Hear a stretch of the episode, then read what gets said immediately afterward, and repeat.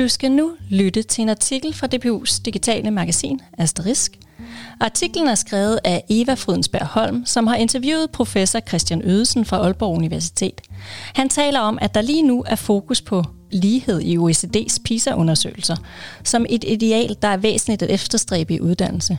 Men, siger han, hvis vi gør lighed til genstand for målinger og test, risikerer vi at udviske den menneskelige diversitet, der også ligger i lighedsbegrebet. Artiklen hedder Lighedsidealet indtager den internationale uddannelsesarena. Det er mig, Mathilde Vejersø, der læser op, og jeg er redaktør for Asterisk.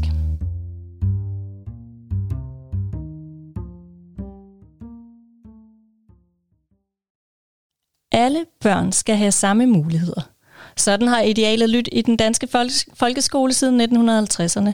Og senest i skolereformen fra 2014 bliver det slået fast, at skolen skal udfordre alle børn til at blive så dygtige som muligt og mindske betydningen af social baggrund. Men lighedsbestræbelsen gennem uddannelse og pædagogik er ikke længere forbeholdt Danmark. Også på den internationale uddannelsesarena vinder lighedsidealet nu frem.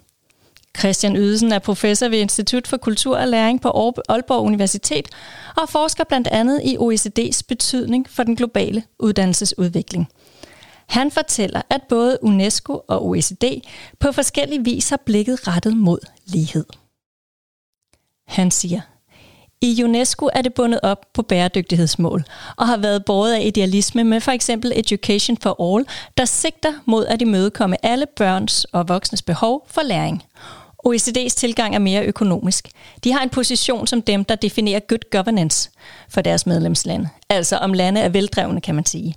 Og dermed også, hvad god uddannelse er i deres optik. Vil de bevare den position, er de nødt til at følge med de værdier, der generelt gælder i moderne samfund. Christian Ydelsen fortæller, at lighedstrenden blandt andet kommer til udtryk i OECD's palet af internationale målinger af børn, unges og voksnes kompetencer. For eksempel fokuserer PISA-målinger nu også på social baggrund og søger at dokumentere graden af lighed i landenes skolesystemer. At en værdi som lighed er kommet øh, på den internationale læringsdagsorden og kommer til udtryk i blandt andet PISA-målinger, skal vi ifølge Christian Ydelsen se i et større perspektiv. Bevægelser som Brexit, Trumpism og de gule veste i Frankrig skubber til en udvikling, der betyder, at man i internationale organisationer som OECD er nødt til at forholde sig til, at øget ulighed får rigtig mange mennesker til at føle sig koblet af globaliseringen. Det ser vi blandt andet på de økonomiske møder i Davos, hvor lighed er i fokus, og det er altså også sivet ind i OECD, siger Christian Ydelsen.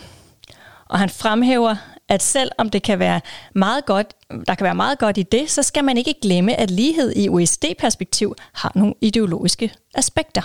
Han siger, det bygger for det første på en antagelse om, at vi er del af det samme globale arbejdsmarked.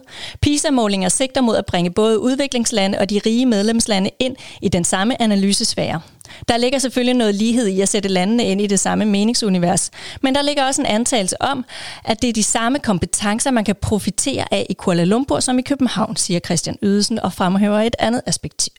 Et andet aspekt.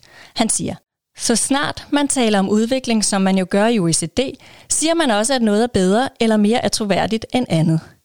Der bliver uværligt opstillet en værdibaseret målestok for, hvad der er det rigtige at gøre, og det bliver så rullet ud over hele verden. Når man i OECD beslutter, hvad PISA-undersøgelserne skal måle på, så definerer man ifølge Christian Ydelsen samtidig, hvad verdens skolesystemer bør lægge vægt på. Målinger og evalueringer vil nemlig altid have indflydelse på, hvilke kompetencer man sigter mod at fremme i praksis. Og det vil det også have, når man nu for eksempel begynder at måle på bløde kompetencer som sociale og følelsesmæssige kompetencer. Christian Ydelsen frygter, at den, den type målinger kan føre til en favorisering af visse personlighedstræk frem for andre. Samtidig ser han en fare for at tabe noget vigtigt, nemlig den menneskelige diversitet og mangfoldighed, der også ligger i lighedsbegrebet. På engelsk beskriver de to ord equality og equity to forskellige tilgange til lighed. Der skældnes altså mellem, om vi som samfund skal behandle alle ens for at skabe lighed, eller om vi skal behandle mennesker forskelligt for at behandle dem lige.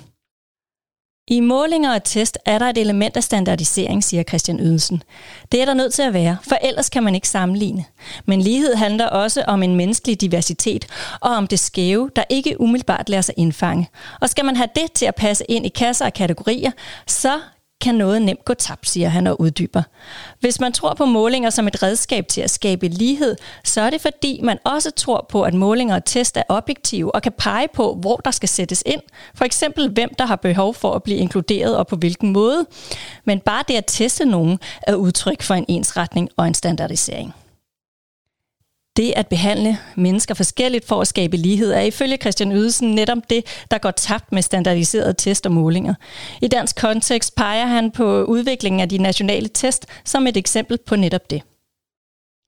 Det adaptive princip, som vi snart forlader til fordel for et nyt bedømmelsessystem, stillede forskellige spørgsmål til forskellige elever for at teste og måle dem på det faglige niveau, på det faglige niveau, de nu var på.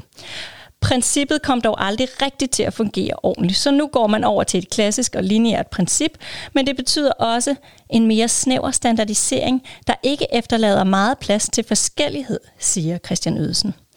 At lighed nu scorer højt på den internationale uddannelsesdagsorden burde umiddelbart give Danmark en fordel. Men trods det eksplicite danske fokus på lighed lige siden efterkrigstiden og helt op til de sen, den seneste skolereform, så har test og standardisering sat sin tydelige aftryk på det danske skolesystem gennem de sidste 20 år.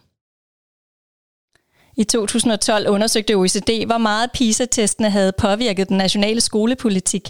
I tre lande blev påvirkning, påvirkningen angivet som extremely high. Det var Danmark, England og Japan. Siden 2003, hvor Anders Fogh Rasmussen gjorde op med det, han kaldte rundkredspædagogik, pædagogik, er det gået mere i retning af, en, af den tunge faglighed. Godt båret på vej af både PISA og de nationale test. Så spørgsmålet er, om Danmark har mistet sin komparativ fordel, når det handler om lighed, siger Christian Ydelsen, og fortsætter. Men det er jo så ret interessant, om den internationale trend, der lige nu peger imod lighed, kan få Danmark tilbage på sporet. Og han fortsætter. Om det er en form for international mur, vi spiller bold op af, det kunne man sagtens forestille sig. Vi ved, at OECD og PISA har meget stor indflydelse på, hvordan landene tænker uddannelser, og at mange reformer bliver søsat med henvisning hertil.